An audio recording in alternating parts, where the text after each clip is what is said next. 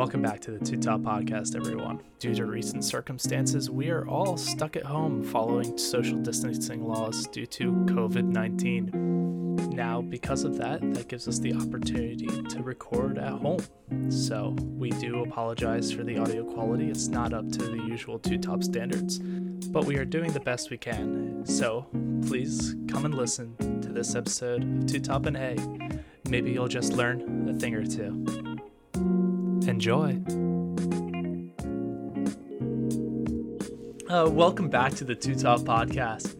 We're here in quarantine land, you know, since no one is being, you know, social, we couldn't be in the studio, but because of that, that also gives us the opportunity to talk to friends and, you know, get some more guests in. So today we have my friend here, Sharad. Everybody. and you know, he we're friends from architecture, uh, the architecture program. We play a lot of video games together. You know, a classic friendship. Of course. But school and video games. You um you said that you wanted to talk about something that I'm sh- I know recently you've had a fascination in. So do you want to dive into your topic? Yeah, so I'm really excited to bring a topic to the table today and talk about bicycles and basically what has become my life commuting around the city. Um, it's it's an interesting, I guess, shift personally because as a pedestrian exploring the city, you know your your range is like something that you're very conscious of. But when you, when you change the medium of transportation, I guess the way you perceive the city changes as well, and it's it's pretty exciting. You can go anywhere with a bike. I mean, like you can walk a certain distance. You can skate. You have a skateboard as well. You have a longboard. You can longboard a certain distance. But when you're yep. on a bike, you you feel you feel like your potential is endless. You can do anything, but at the same time, it it brings this painful reality. Uh, I guess to face you that the cities are not designed for cyclists or or pedestrians at all, really. At least not American cities, that's for sure. No, sir. I actually, I, I, um, so I just recently started, bike like biking around the city. Um, last time I had a bike, I think I was 10. I got this uh, this nice Schwinn mountain bike. You know, it was it was pretty good, and this is my first bike in basically 10 years. And oh boy, I wish I could go back to the suburbs and, and just have open road because city drivers are not very uh, fond of the cyclists that they share the roads with. So do you try? Do you just like man your ground and like stay in the middle of the road, or do you kind of like go off to the side? Well, you know, it's there's there's tons of circumstances. You know, there's all these different interactions that you have with the the automobiles on the road. Um, I typically I, I keep my my distance and I try to imagine a, a sweet little bubble around me. But the crazy thing is, is that I I imagine this bubble, but the cars behind me they don't see a bubble at all. They just see road that is being occupied by someone with two wheels instead of four, and it causes some tension. So has anybody honked at you or like just hit you by accident? I've, I've actually I've gotten honked at. The honks, you know, sometimes you can't really tell like if they're malicious honks. Sometimes it's like a beep beep. I'm right here, right behind you. Other times you can feel the anger in the honk and the aggression. The aggression is, is not lost. Um, I think a honk I, gets you can gauge how aggressive a honk is by the longer it's held down. yeah, there's de- there's definitely some uh, minute details to, to tip you in on, on whether it's a friendly honk or a uh, get out of my way honk. But you know, honks all the same. I've I haven't gotten hit yet, thankfully. I came very close a couple of nights ago. Um, if you if you know, I was I was on Norris, uh, about to cross Broad Street, which is a, a pretty major street. I think it's four lanes right there um, maybe five with the cent- central turning lane. I was yeah, crossing they do have a turning lane. The light was yellow, and the little pedestrian crosswalk thing was counting down pretty fast. I think I had like eight seconds to cross. So I was. But you're on a bike. Yeah, I was engaging my my my thighs were doing overtime. They were working really hard. and I I look behind me, and there's also a car that looks like he wants to cross the street as well. You know, no turn signals, and he seems like he's in a rush to get where he's going. So I'm thinking, okay, me and this car, we have eight seconds to cross. We'll cross together. Well, this car, you know, he failed to inform me that he was actually turning. He was doing a right turn, and I was on the right side of the street. So he actually cut me off with less than a foot of distance between us, and I had to basically like swerve and go onto the sidewalk like behind me. It was uh, it was a like a a real dose of reality that these cars do not care. Now, whose fault is that? The guy not using his turn signal, or just the both of you trying to like blow this yellow light? hey, you know the yellow light. Yellow lights are still you can still go through a yellow light, but cutting off someone without without using your turn signal, I'd say that's uh that's some poor street etiquette right there. So do you f- now? I feel like there's two types of bikers in a city. Now, do you follow traffic? Like if it's red, it's red. If it's Oh, green, it's I'm- green. I'm or so do you kind of just go, "I'm a that. bike. Like I'm gonna cross when I can cross. I'm This gonna go when I can great go." question. So I, um, you know, red lights are are interesting because on one hand I feel like I'm a vehicle, but I'm also kind of a pedestrian. And if, if you're if you're walking on the sidewalk and you come to a red light and there's no cars, like you're gonna cross that street. And that's exactly the mindset I like to apply when I'm when I'm biking. But it doesn't always pay off. And honestly, I I try to follow the traffic laws as much as I can. Although when you're sitting when you're when you're sitting and you're coasting with all this speed coming towards a, an, an intersection and you see there's no cars, it's really hard to to put on the brakes just so I can get all that speed back. That's that's definitely one way to think of it. As I said, you know, this is still like a new hobby for me, and my my, my body isn't really where it needs to be to, to put it on these miles. I'm, I'm definitely feeling the burn on this bike too. I just find biking in cities just so amusing. It really is like the best way to get around. Have you have you at least modded the bike? I know you just got the bike what in the beginning of the fall or like it was, halfway through it the was fall. the beginning of, of this semester actually, um, probably around February or March. I I bought it secondhand, and I, I guess I'll plug my bike because I'm I'm a big fan of it.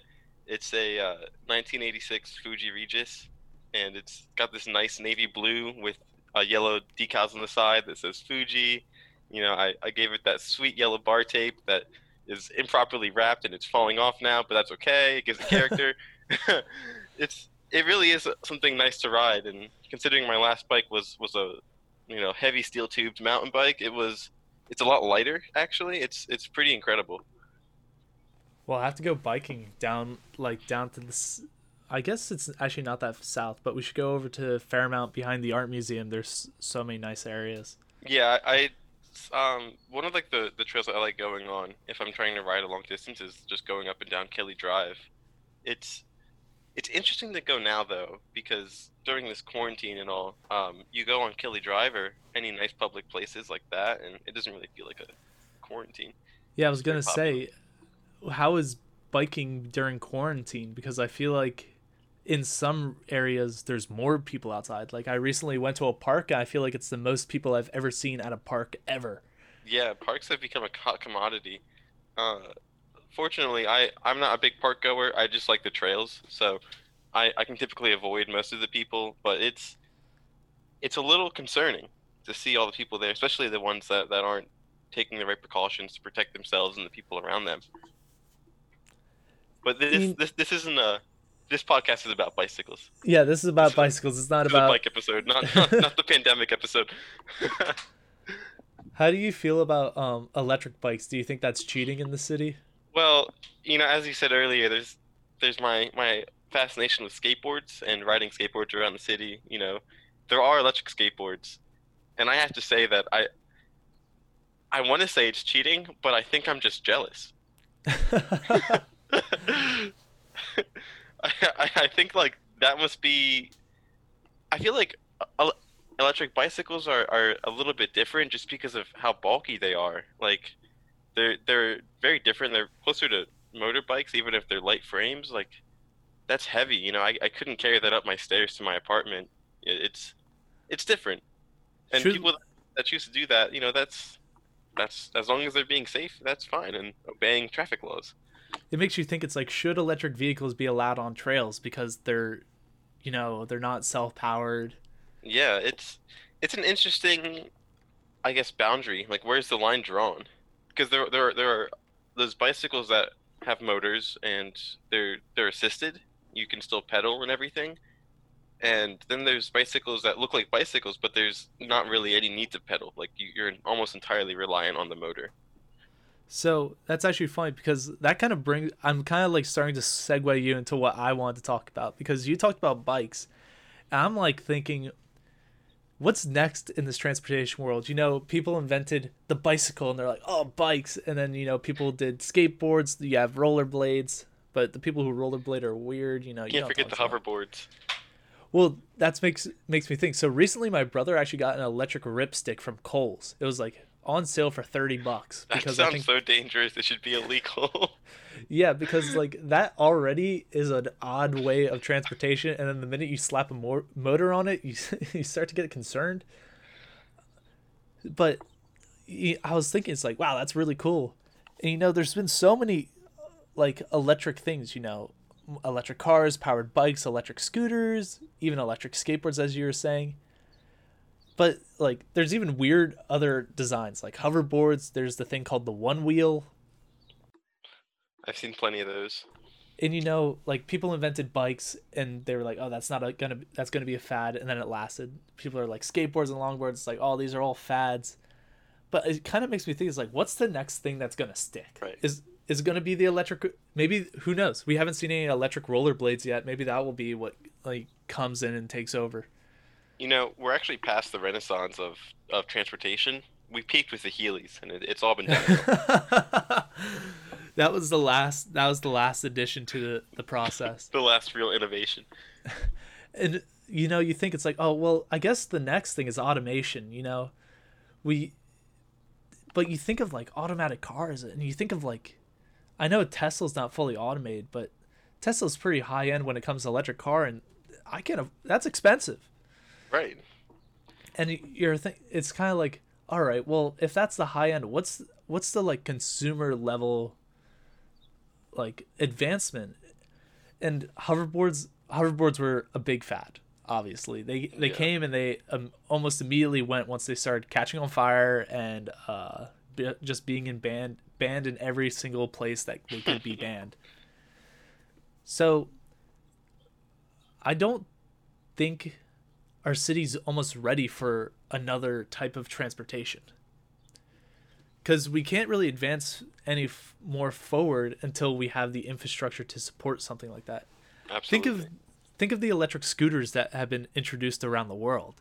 That's something I was about to bring up. I, I, I don't know if you've mentioned it, but we live in Philadelphia, and I, I can't imagine the chaos that would they almost came If those were they were gonna come last summer or maybe the summer before that and oh i can only imagine the result of all that I I actually have a fascination with those scooters as well. I I visited a city. I, I went to Atlanta. I think last last year for Thanksgiving, and those scooters, they are. It is such an interesting way to observe communities because you'll be driving through the suburbs right outside the city, and they're just abandoned, like in bushes.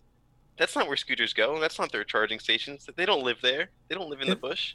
And what's wild is like seeing a sc- scooters littered across a lawn is like it's not it's not like plastic bottles or trash. It's like these are objects. These are this is like not something that you want in your lawn. This is not something Right. that's going to biodegrade and like maybe get like picked up by a squirrel to make a nest. Like no, this is an electric scooter and there's 5 of them in my front bush and I'm I'm pretty upset. yeah. So, what? Where were you going with the the the new technologies, the consumer level? I just I'm thinking maybe there's something here that like I feel like there's going to be a moment in the coming years where there's going to be a new like a new push. Right. And I think I really think that someone's going to try to do something uh vertically. There's going to be some sort of vertically. I mean, all right, Sherrod, you're you're an architect. We we are architects. Um, Yes. I just wrote a paper on Frank Lloyd Wright, and like even the dude back then, modernist, was like, "We're gonna fly. Like the the minute we can fly is the minute that the city's gonna die because the suburbs are going to be. That's true. Frank Lloyd Wright's visions for for cities and like his his approach towards planning out communities was very fantastical, very uh, futuristic, and I think it would absolutely kill the suburbs if your commute is is shortened because you can just fly to work. But um, it makes me think it's like with everything going up and almost everything being more dense and vertical, maybe there's going to be some maybe it's the time that you know cities start to integrate upwards with their transportation. I think of the beginning like you have the High Line in New York, but it doesn't really necessarily fill that purpose. But then you look at what we have here in Philly, the starting of the the rail park, and it goes into the idea of you know maybe maybe there could be a transportation network solely for pedestrians in these cities and that adds a whole nother level of access. Right. I, I, think, I think, the the high line was sorry go ahead go ahead. Uh, i just i think that american cities they're kind of screwed. Like the europeans understood like biking europeans understood trains the us saw capitalism and then they saw capitalism and then... well i think a really great way to think about the the Europe, European versus American cities is the eras that, that that that they were founded and the times that they were sort of how they grew over the, the decades. Like America as a country is really only maybe 300 years old if if I'm doing math anywhere near correctly. A little bit less actually. It's like there's, 250. Yeah, there's cities in in Europe that have existed for twice that, even more. And the the infrastructure that they've developed over that time and the I guess society that was inhabiting that that space has changed with the, with the times and the way Americans prioritize their urban and suburban environments is is almost totally opposite. And I think so, the the capitalism of like General Motors and pushing automotive automobiles on on you know the community is another example of of how the cities are aren't really lending to pedestrian travel. So you kind of going concluding all that. Maybe the new addition that we need is not necessarily another means of transportation, but maybe it's another means of infrastructure. Right. Because I I mean even if you watch look Elon Musk's uh, was that the hypertunnel hyperloop, mm-hmm. um, and even if you look at videos for like automatic transportation all that it's none of it uses modern like current time infrastructure. Everything is on redesigned infrastructure. Right. I i think it, it was a really great example to bring up the high line because being able to connect a city through this entirely pedestrian experience is really powerful. And, you, and as a pedestrian if you're navigating that environment you can really f- feel a shift in how you engage with the city around you. Like, wouldn't it be nice to bike and like be above the cars and you know have storefronts on this walkway instead of you know being honked by the guy trying to blow the red light and you're in his way to make his right turn? Absolutely. Like doesn't that sound a little better Sherrod? you know that it, it does have this uh this this appeal to it. Yeah. I just really think though in the next couple years there's going to be some changes to our cities, I mean, it probably won't start here on the East Coast. It definitely will start on the West Coast because, you know, a lot of this stuff is privatized. The, our government is slow, but also the way our economy works, it kind of lends to, hey, Google, hey, Amazon, you want to give us all like 10 gigabit like networking? Right. Like that's not the government. The government doesn't view internet as a necessity yet, but I don't know. After this pandemic, things might change. But that's a different story.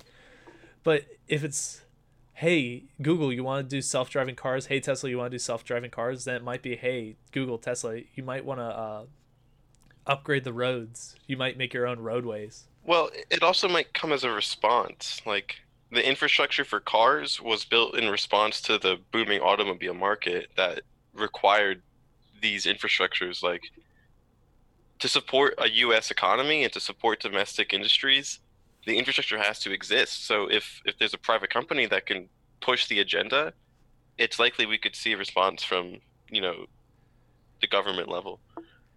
But you know what? For now, I guess we're just gonna ride our bicycles and like hope not to get hit. Absolutely. Make sure you're wearing a helmet. Yeah, I know you have a helmet, right? Oh yeah. I uh yeah, helmets are they're they're they're blessed. I love my helmet. Yeah, well, I know for a while you didn't have one, so I'm glad you're finally wearing one. You well, of all people. well, I, when you spend like 20 minutes combing your hair and uh, there's all this stuff in it, it feels like you're just destroying something beautiful. you put so much effort in. I understand. It's okay. yeah. Well, I guess I'll have to when once things start to cl- clear up, I'll have to bring my bike down to the city. I mean, I should probably put some. I should get a lock. I should probably um put some security It's- bolts on it. But It's one of the most exciting things to do because you you like I've always felt so limited being you could only go north, north and south, or east and west. Never both at the same time. you, you had you had the the public transportation which is pretty straightforward but you, you still feel limited in, in how you can navigate but you know having these two wheels and couple of gears chucked in there you feel like you can go anywhere All right. Well, I think that rounds this episode out for Two Top. Sharad, thank you for like bringing our uh, insiders' input on biking in Philadelphia. hey thanks for having me Yeah. Well, I hope you guys enjoyed this episode of Two Top, and we'll see you guys again next time for another Two Topics. See you. bye ya. bye The Two Top podcast this week was created by Thomas Lance and edited by Thomas Lance. The music from this episode comes from Lee Rosevelt and his music for podcasting. If you'd like to support the show, please follow us on Patreon. You can find us at Two Top Podcast. Any donation helps, and we even have a couple cool perks going along with it. You can find us on social media on Instagram and Twitter, and we even have a website, twotoppodcast.com. For any general inquiries, you can send us an email over to twotoppodcast at gmail.com. And this was Two Top. We hope you enjoyed, and we'll see you guys next week for another Two Topics.